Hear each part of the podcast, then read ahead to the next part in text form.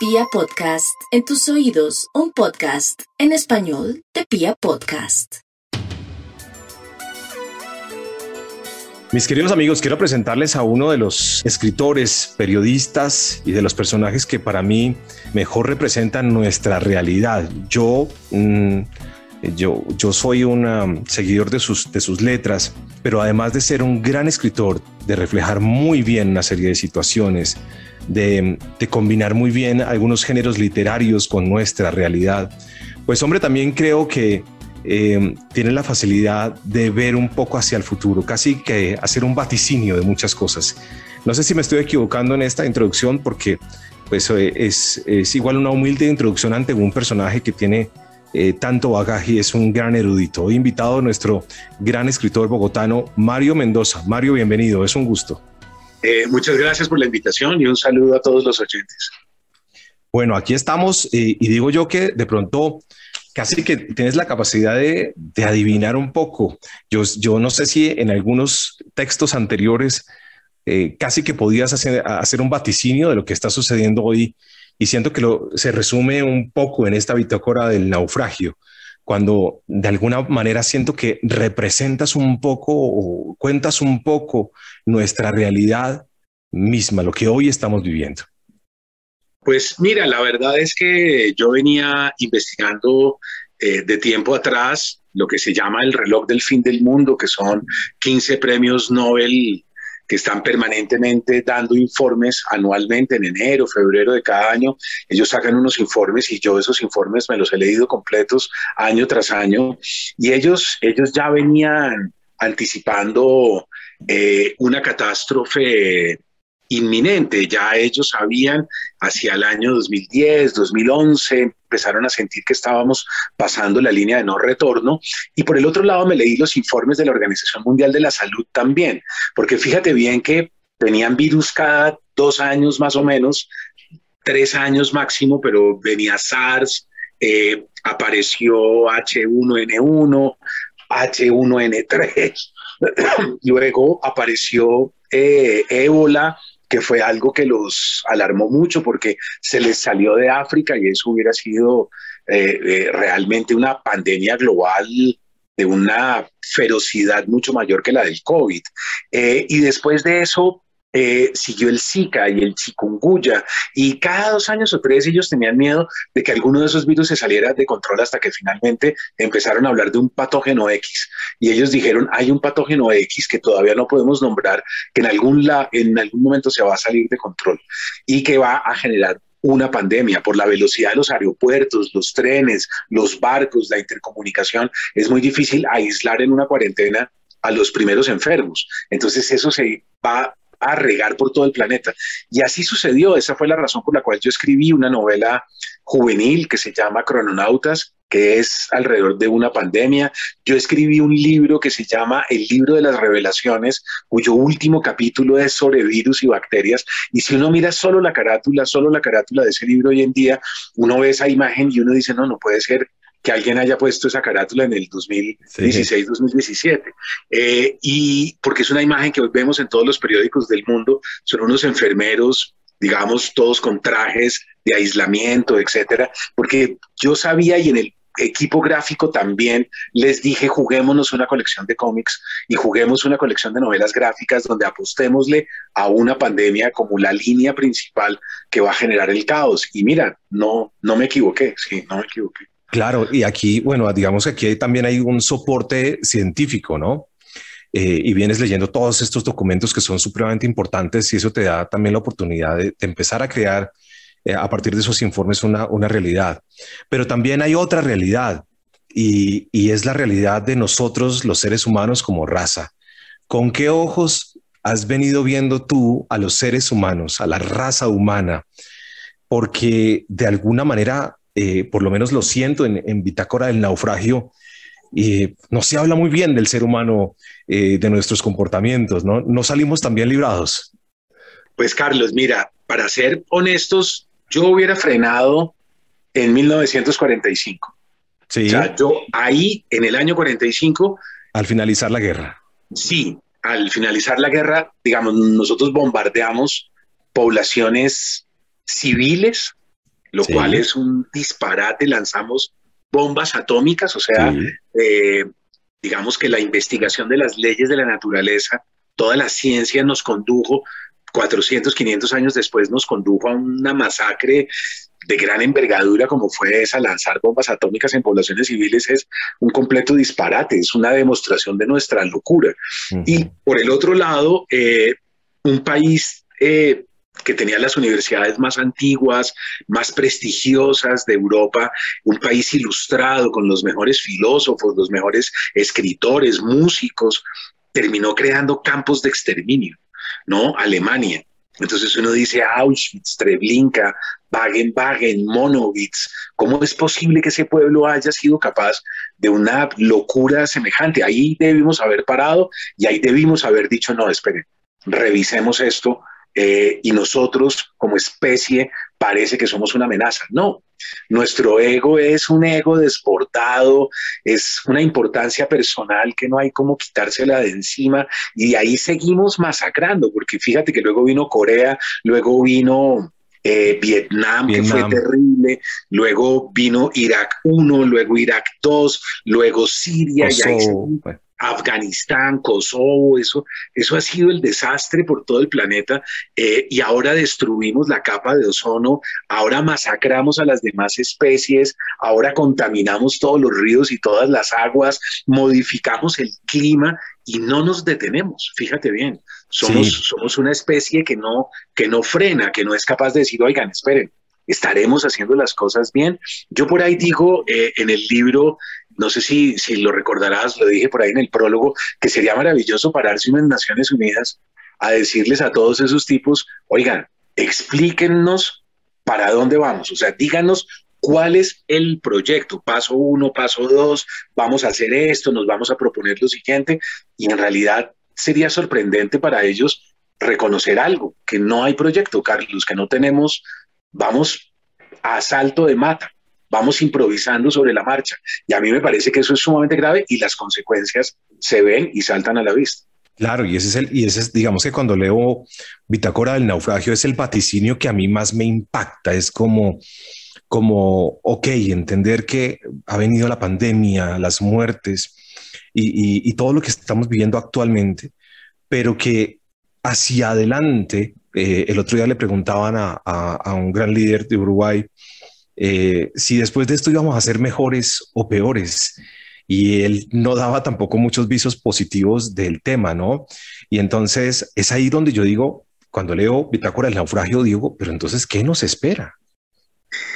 Pues yo me atrevería a decir de una manera eh, un poquito pesimista que vamos a ser peores, porque, porque, porque la pandemia ha generado eh, un descalabro social de gran envergadura. Eh, Colombia lo hemos visto y lo hemos padecido en las últimas semanas.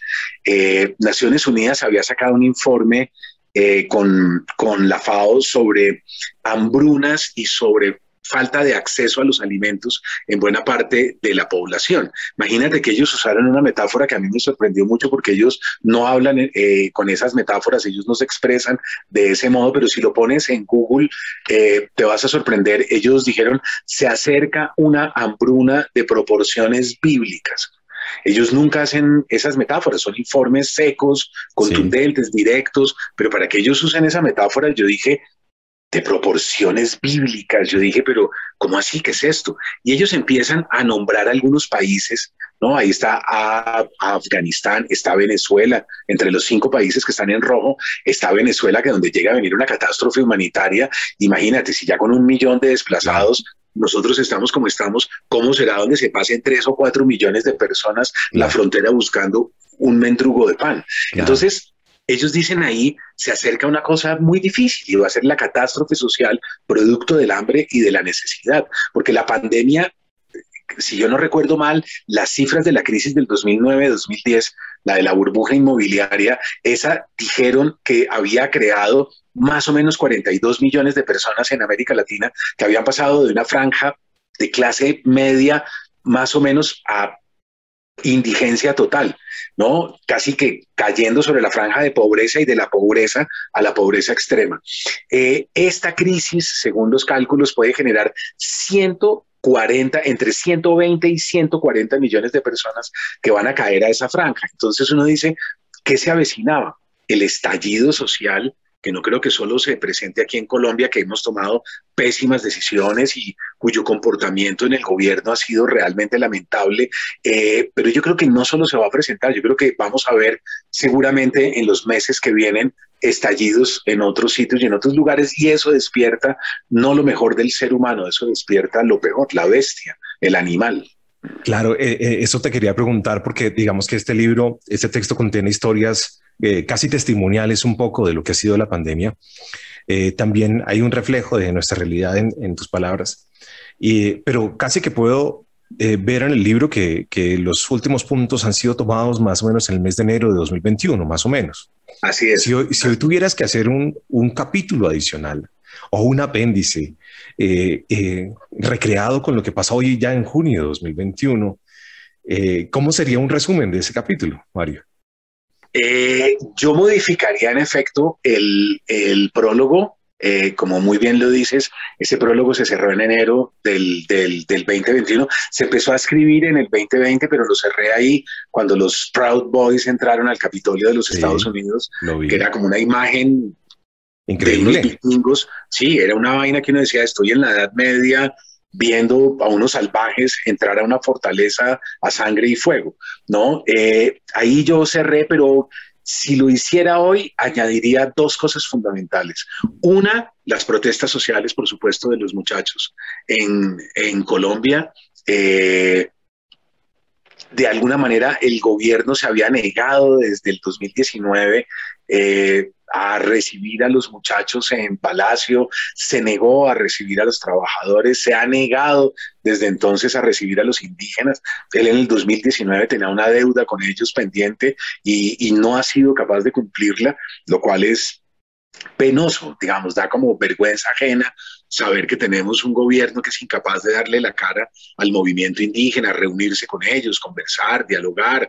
Por lo general ellos son eh, personas bastante agudas y bastante razonables y son muy afectuosos en sus vínculos con el otro y muy respetuosos de, la toma de decisiones. Entonces es lamentable que una persona eh, no se reúna con ellos cuando está en la primera magistratura del país. Eh, eh, todo eso estaba pendiente, ¿no? Y esas cuentas, llegó la factura, nos intentaron aplicar algo que se llama la doctrina del shock ¿no? Que es meternos una reforma tributaria después de una pandemia cuando creían que nosotros estábamos anulados, destruidos, eh, desmoralizados. Totalmente eh, contestataria, además. Claro, y que, y que, nos iban a masacrar de, ese, de, esa, de esa manera y se llevaron una sorpresa y los chicos de alguna manera salieron en defensa de todos nosotros. Entonces, eh, yo, yo obviamente añadiría un capítulo al respecto y ese capítulo tendría también eh, un, un, consejo a ese, a ese movimiento juvenil y es que yo creo que hay que escalar la protesta a algo que me parece más importante en este momento. Lo que ha sucedido este mes me parece que estuvo muy bien, fue una demostración de, un movimiento de indignados, pero yo creo que la protesta hay que escalarla a algo que es fundamental, que son las urnas, ¿no? Tenemos que ir a las urnas y yo creo que ese movimiento, si no es capaz de capitalizar la rabia, de ser dueños de sus emociones y de su indignación, para organizarnos políticamente para llegar a las urnas y dar una sorpresa en las elecciones al Congreso, que es a comienzos, si no recuerdo mal, eso es marzo del 2022, y elecciones a presidencia que son ahí tres meses después, en, en mayo, ¿verdad? Eh, es ahí donde se va a dar la gran batalla. Yo creo que toda democracia se mide, es ahí. Y hay que pedir veeduría internacional, hay que pedir, por supuesto, Naciones Unidas, OEA, etcétera. Luego haría un capítulo al respecto sugiriéndole a los muchachos que, que, escalen a otro nivel y que pasen a una organización que, que los va a hacer justamente eh, más peligrosos. Yo creo que en, en, en, en las calles eh, hay una manifestación importante, significativa, pero creo que donde uno es verdaderamente letal es en las urnas. Entonces yo llamaría a eso. Y por el otro lado, una segunda idea es que eh, no teníamos noticias en el 2021, estaba descartado que el virus hubiera sido una fuga de laboratorio. Eh, esa, esa hipótesis quedó ahí como que... Y Biden lo está investigando, ¿no? En este momento parecía, sí, parecía como, como una teoría de la conspiración, como que los que se les había ocurrido eso estaban metidos en teorías de la conspiración. Bueno, hoy en día todos los medios internacionales y personas como Anthony Fauci, etcétera, y grandes eh, científicos que publican en revistas como Science o The Lancet eh, están pidiendo una investigación sobre la fuga del laboratorio de Wuhan porque parece que esa hipótesis ahora es más que plausible, parece que es la hipótesis más certera, es que el virus se fugó. Y si el virus se fugó estamos hablando de bioterrorismo. Y eso es otra historia completamente distinta, eso es ya, digamos, en el caso colombiano creo que llevamos como 90 mil muertes, no recuerdo, estamos por ahí bordeando como los 90 mil, creo, ¿verdad? Entonces uno dice 90 mil muertos por una pandemia, pero ya después, si se llega a confirmar que el virus sí fue creado en laboratorio, no son 90 mil muertos, son 90 mil asesinatos. Y eso significa un genocidio, significa que estamos en la mitad de un genocidio. Y eso, fíjate bien, es la sensación que hemos tenido todos desde hace un año de que algo raro pasa, ¿no? Como si uno dijera, hay como algo oculto que no logro descubrir, esto no es normal, eh, nos están ocultando una información, porque uno tiene esa sensación permanentemente como de, como de incomodidad, como de estar fuera de foco, como de estar en un sitio en el que algo falta para completar el, el diagrama.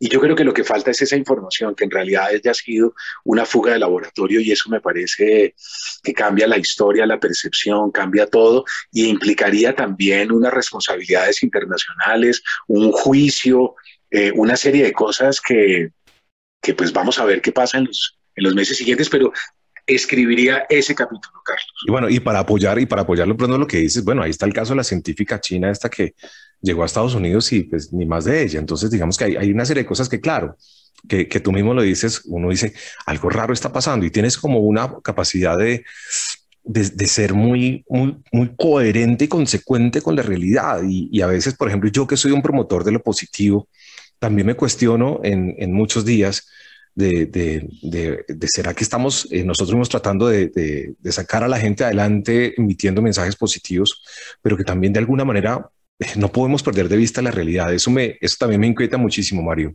Ahí cuando decías un poco lo de los jóvenes, y lo del tiempo que nos falta para las urnas, nos falta un año más o menos para el tema de las urnas, para dar un, un resultado real. En un año pueden pasar muchísimas cosas, Mario. Eh, mm. También estoy de acuerdo en que lo que hemos vivido a raíz de las movilizaciones para mí ha sido positivo. Es decir, hemos logrado que por favor, que, que, que, que de alguna manera el pueblo se haga escuchar. Eso me ha parecido maravilloso porque es la primera vez que yo veo un resultado tan increíble como este. Y estos muchachos salen, eh, se levantan y en días tienen atrás una serie de intenciones que tenía un gobierno y, que de alguna manera siento que, que, que se rompió, o sea, que, que, ha sido un barril sin fondo, que nos que han abusado del poder, ¿cierto? Eh, y que hay una responsabilidad institucional que no podemos dejar de lado. Pero también miro al otro lado al pueblo. Y yo siento que sí tenemos que, de alguna manera levantar la mano, por supuesto, y ser irreverentes con todo. Pero también veo un pueblo que en otra faceta se pone muy bien la camiseta para un partido de la selección. Nos unimos todos, somos maravillosos. Pero también veo que nos estamos, eh, nos estamos asesinando en las calles los unos a los otros. Y eso es una cosa que a mí también me cuestiona mucho sobre nuestra propia realidad, Mario. Claro. Esta, esta es, fíjate bien que es, esta es una oligarquía muy beligerante. Eh, hay que mirar cómo se distribuyó la tierra y cómo se organizaron los criollos a partir de, del siglo XVIII, siglo XIX, eh, y uno va viendo que el, el, régimen de los encomenderos, ¿no? Terminaron apropiándose, fíjate bien, del 85% de la, de la tierra del país, solo el 1% de la población. ¿Cómo, cómo, cómo diablos sucedió eso, no? Eh, y, y, eso, y eso sucedió porque es una oligarquía digamos, claro. militar, ¿no? violenta, muy claro. agresiva. No sé si es que, a ver, hoy se dice que los, que los buenos son los pobres y que los malos son los ricos. Yo no sé si esa expresión sea correcta o que definitivamente pues somos un pueblo que, que, que creció del yugo, ¿no? Entonces venimos de la época triste y difícil de la conquista. O sea, no sé si, si todo eso eh, eh, es, es permanente y coherente todavía en, en nuestra realidad como sociedad. Es una oligarquía déspota, arrogante, engreída, eh, que ha generado no estratos sociales, ha generado castas, ¿no? Castas que no se mezclan las unas con las otras, como en la India. Eh, y aquí realmente la gente de un determinado estrato no se mezcla nunca hacia abajo. Si tú estás en el estrato 3, el estrato 3 se relaciona con el 3, 4 y busca relacionarse hacia arriba como pueda. Eh, si estás en el estrato 4, entonces se relacionan en el 4 y de ahí para arriba. Si estás en el estrato 6, solo se relacionan con el estrato 6. Entonces, cuando tú tienes una sociedad de castas sociales, con una crueldad como, como, como, como la nuestra, con un racismo eh, estructural, ¿no? Eh, con un clasismo estructural, con un arribismo estructural, eh, tienes una bomba de tiempo. Y, y nosotros no nos mezclamos.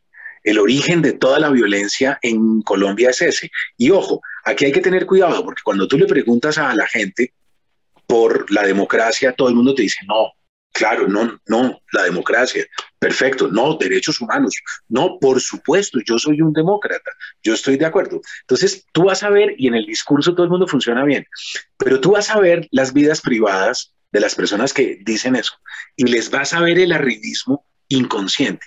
Entonces, no es lo que la gente dice, no es lo que la gente cree que hace, porque eso tampoco es cierto. Ellos creen que no, que ellos están bien, que ellos, que ellos no son clasistas para nada. Pero luego te das cuenta y uno le dice, oiga, mire sus amigos, mire sus amigas, mire sus parejas.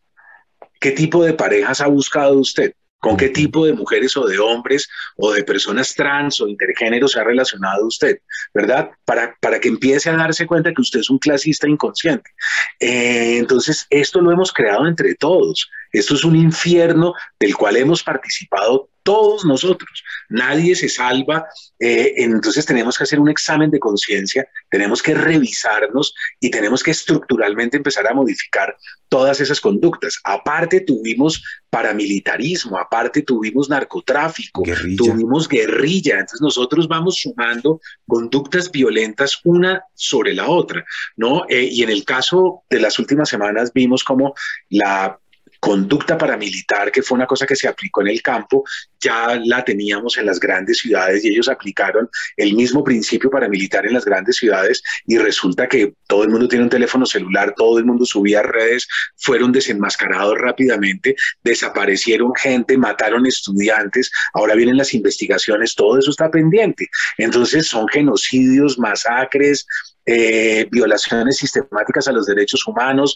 No, no, no, no, no, eso no se puede. Eh, eh, nos vienen asesinando en línea desde Jorge Eliezer Gaitán, vienen matando a todo el mundo. Bueno, antes también, pero digamos, en los últimos 60 años la lista es infinita. Exterminaron a todo un partido político que fue la UP, ¿no? A toda la UP la masacraron, masacraron a todos los candidatos de izquierda, a Pardo Leal, a Pizarro, ¿verdad? Mataron a Bernardo Jaramillo, mataron candidatos de centro como, como Galán, mataron eh, a humoristas, mataron a tipos de derecha como Álvaro Gómez y terminan matando también a un tipo, un intelectual, un comediante, un humorista genial como era Jaime Garzón. Entonces, ahora ahora se van contra Petro, entonces ahora van, van a matar a Petro también, no, no puede ser. Y los muchachos ya salieron a decir, listo, entonces mátennos a todos. Y ahí es cuando están en aprietos. Entonces yo creo que en ese gesto de dignidad eh, en, ese, en ese plantón, en esa, en esa forma de salir a defender la dignidad de todos los muertos que tenemos en nuestra historia, me parece que han sido muy valientes. El problema que tenemos ahora es que no podemos incendiar una nación y no podemos incendiar un país y no podemos irnos a una guerra civil porque eso sería un completo disparate. Entonces, ya la tenemos, la tenemos en alguna medida, ¿no? Claro, ahora es que hay que frenar yo creo que ahora es que hay que ser dueño de la rabia, dueño de esa indignación y mirar de qué manera podemos ser verdaderamente sorprendentes, inteligentes, eh, creativos, ¿no? Pensando en que quedan pocos meses, porque tú dijiste un año para las presidenciales, pero para las del Congreso nos quedan ocho meses, claro. Claro, claro, claro. Pero, pero aquí también hay algo y es que, es que también estoy de acuerdo contigo en que, en que siento que la protesta llegó a un punto y que no estamos dando el paso siguiente y siento que nos, nos, quedamos estancados y que siento que no sé de dónde vinieron y otros aprovecharon y este tema del vandalismo y todo esto está confundiendo nuestra real intención, es, es mi sentir natural de lo que estoy viendo y que hay que dar un paso adelante. Y veo que ninguno de los extremos se está moviendo, que nadie se mueve de su esquina. Y mientras eh, no exista una, una coalición, un punto medio, un acuerdo, eh, algo amable, pues no creo que vayamos a dar un paso, sino hasta cuando lleguen las urnas. Entonces, eso me preocupa mucho, Mario, porque yo tampoco veo ni siquiera como, ni siquiera como un frente nacional, que, que se unen dos partidos de, de, de esquina a esquina para acabar con una dictadura. Yo no veo tan fácil la solución hasta que no lleguen, hasta que no lleguemos las urnas. Y mientras tanto, ¿qué? Yo creo que ayer, ayer los directores del paro dijeron que iban a empezar a desescalar eh, todas las, digamos, como todos los bloqueos que tienen en distintas zonas del país y ojalá que así sea, pero el gobierno tiene que empezar a entender, ¿verdad? Que, que, eran, que son reclamos justos, que son reclamos de dos o tres generaciones de muchachos que están liquidados. La pandemia los dejó liquidados. No hay, no hay para qué estudiar, Carlos, no hay para... Nosotros tuvimos una ilusión, la ilusión de la educación. Sí, de que, de que hacíamos esfuerzos o trabajábamos en un bar o hacíamos cualquier vaina con tal de terminar nuestra universidad y con tal de finalmente hacer una vida, eh, entrar profesionalmente. Ellos no. La pandemia tiene claro, los análisis son contundentes. Hay dos o tres generaciones de muchachos que no van a tener empleo, que para qué estudiar si al final yo no tengo cómo eh, com comprar un apartamento, cómo darme unas vacaciones, cómo comprar ropa. Entonces, eh, ellos están contra las cuerdas y el gobierno está en la obligación de revisar bien a fondo, pero es una, es una clase dirigente indolente. Eso hay que tenerlo claro. Estamos en manos de gente que no tiene empatía, que no, que no se duele con, con, con el dolor del otro. Eh, y, y, yo creo que ahí es donde está como el, el, mayor inconveniente. Pero yo confío en que, en que lleguen algunos acuerdos. Yo confío en que los muchachos van a entender que si ganan en las calles y pierden en las urnas, es un descalabro total. O sea, eso sería la falta de disciplina claro. en la democracia participativa sería verdaderamente escandaloso, sería el fracaso estruendoso de dos o tres generaciones. Yo creo que ellos están en la obligación de organizarse políticamente, en la obligación de entrar a las urnas de manera inteligente y de demostrar que no solo son fuertes, sino que son inteligentes. Y ese es el paso que en Colombia nunca hemos dado. Fíjate bien que todo el mundo opta por la fuerza. ¿Qué hizo nuestra? Bueno, yo soy mucho más viejo que tú, pero mi generación, ¿qué terminó haciendo? Yéndose a las filas guerrilleras, lo cual era un completo una completa locura, ¿verdad? Eh, ¿Qué hicieron otros? Terminaron matriculándose con los narcos y aceptando negocios ilegales o lavando dinero. Ahí están las consecuencias. Otra gente le apostó al movimiento paramilitar y las grandes empresas fomentaron patrocinaron, entregaron dineros y ahí están las consecuencias. Colombia siempre opta por la fuerza, pero yo estoy haciendo un llamado ¿verdad? Yo estoy haciendo un llamado a lo que sería eh, pasar a la inteligencia, que es lo que nunca hemos hecho. Y, y, yo creo que eso sí sería una revolución y una emancipación inolvidable. Yo, yo disculpe, Mario, que yo le toque estos temas, pero es que son inherentes a este, a este texto, a este libro. Incluso hablas de, de en detalles de cositas que vienen, de, de, de, cosas que dices como cada quien va a pertenecer a un clan y cada quien va a defender y va a defender lo suyo. Y son cosas que me ponen a pensar mucho sobre la realidad de lo que estamos viviendo, esos vaticinios que haces desde 2012 y lo que ha pasado en 2020, pues hombre, son inherentes a este texto que me ponen a reflexionar. Disculpe si yo le traslado mi sentir a una persona que de alguna manera tiene, tiene tanta, tanta visión y tanta, y tanta letra para contar además, ¿no? Entonces, discúlpeme, yo creo que hace parte inherente de este texto que es... No, claro, por supuesto, porque, claro, Carlos, porque fíjate bien que el lío, si entramos en la línea de entropía, el lío es que se va a activar el cerebro reptil. Sí. Y si se activa ese cerebro, que es el más primitivo de todos, vamos a entrar en la lógica tribal, ¿no? Eh, y estamos muy cerca porque estamos atravesados por la línea de entropía. Entonces, si, permitimos eso, va a ser un descalabro de gran envergadura. Entonces, yo creo que es el momento de frenar y si logramos activar eh, la razón y si logramos activar la mesura, eh, la planeación, inferir, concluir, deducir, hay una cantidad de verbos que van acompañando a todo el pensamiento, eso es lo que no hemos hecho. Eso es lo que sería sorprendente. Yo creo que si se incendia una nación y hay una guerra civil, pues los colombianos eso significa que somos más de lo mismo, ¿no? Ya, ya lo hemos hecho tantas veces y vuelve y nos pasa otra vez lo mismo. Yo creo que lo que sería asombroso, sorprendente, lo que las nuevas generaciones tienen que confirmar y comprobar es que ellos van a dar un paso más allá para dar la gran lección, la gran lección de un cambio, un cambio del statu quo a partir de la inteligencia. Eso sería maravilloso. Maravilloso. Muchas gracias, Mario, por, por compartir un poco sobre este texto que, está muy recomendado para, para, nuestro momento, para nuestra actualidad. Finalmente le quiero, le quiero dejar un par de inquietudes y hay una que se sale un poquito de, lo que estamos hablando el día de hoy. Eh, y me remito a Satanás, al relato de María. Y cuando cuentas un poquito sobre la vida de María y esa vida que ella lleva en esa plaza de mercado, eh, vendiendo tintos, eh, cafés y todas esas cosas, pues yo inmediatamente mi cabeza viajó o unió esa historia de María a un relato que tú haces en una feria del libro sobre cómo el poder de la mujer ha sido arrebatado. Eh, y, recuerdo algunas, algunas pequeñas palabras de, cómo describías tú y hacías una sintaxis muy rápida de cómo y por qué a la mujer se le arrebató el poder. Y yo no sé si soy atrevido en decirte si, si logras en este momento eh, recuperar esa información y contarnos un poquito de ese, de, ese, de ese momento en el que a la mujer se le arrebata el poder, porque porque yo soy un defensor, digamos que sí soy muy defensor de los derechos de las mujeres. Eh, y siento que en ese momento tú lo describías como un temor del hombre, ¿no? Del macho, ante tantos poderes que tenían las mujeres, incluso hablaste de las civilas. Entonces, por ejemplo, veo lo de María y yo no entiendo en qué momento pasamos la línea y entonces María es víctima de una cantidad de acosos, de palabras, de obscenidades, es decir, no vamos a decir que somos unos santos, es decir, pero, pero, pero ¿en qué momento la, la mujer pasa todos estos planos y es el hombre el que con, una, con un machismo y una hombría casi que opaca el, el desarrollo de la mujer en la sociedad?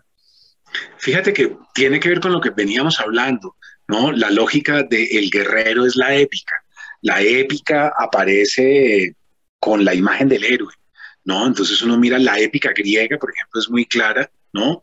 Eh, Aquiles o Ulises, la Iliada y la Odisea. Pero si vas a la épica medieval, también pasa lo mismo. En la épica medieval, eh, cantar de Mio Cid, por ejemplo, el cantar de Rolando, eh, aparece también, por ejemplo, Siegfried y Kriemhild en el cantar de los Nibelungos. Toda la épica medieval gira en torno al héroe. Y el héroe es, de alguna manera, el macho hormonado, la apología de la testosterona, de la fuerza, y hubo una enorme habilidad entre la lógica de los guerreros y una religión de hombres para hombres como es el catolicismo.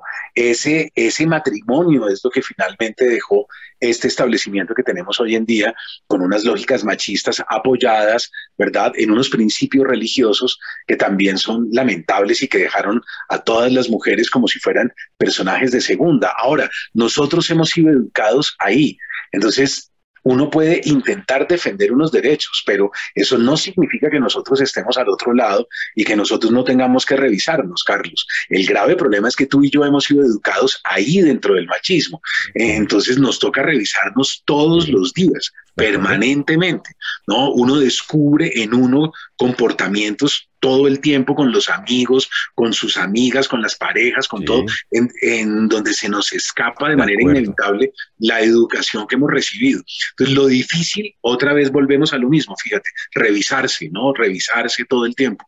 Eh, nos toca revisarnos también las lógicas machistas en las que hemos sido educados y cuyos principios hemos practicado toda la vida. Entonces, yo creo que lo mejor de entender los derechos civiles y constitucionales y los reclamos del movimiento feminista no es decir que nosotros eh, también defendemos esos derechos y que prácticamente nos consideramos los adalides de, de, esos reclamos. No, eso no es cierto.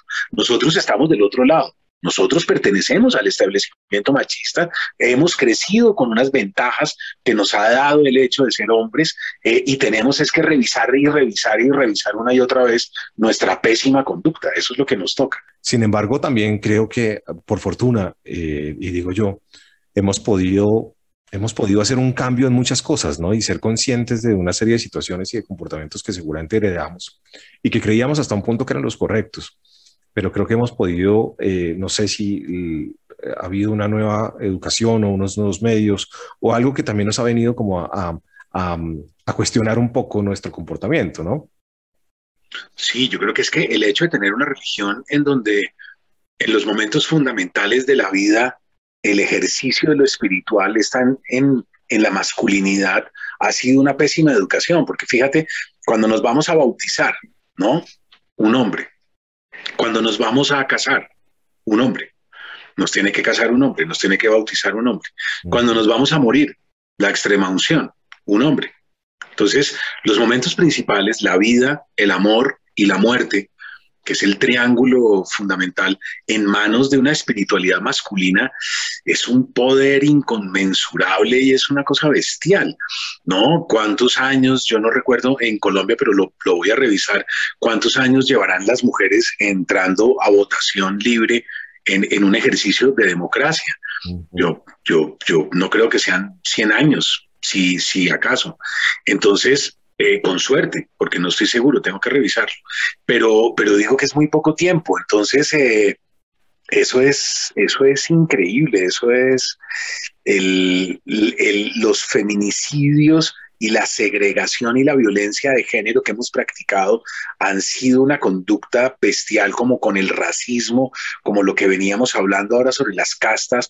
Toda esa conducta de ese macho hormonado ha sido lamentable eh, y eso ha destruido también todo el planeta. Con esa misma lógica hemos creído que estamos por encima de las otras especies, que los peces no son nuestros hermanos, que las flores no tienen nada que ver con nosotros, que podemos masacrar a diestra y siniestra, apoderarnos de todo, ¿no? Con tal de nosotros sentirnos los reyes todopoderosos, hechos a imagen y semejanza de unos dioses que son igualmente bestiales.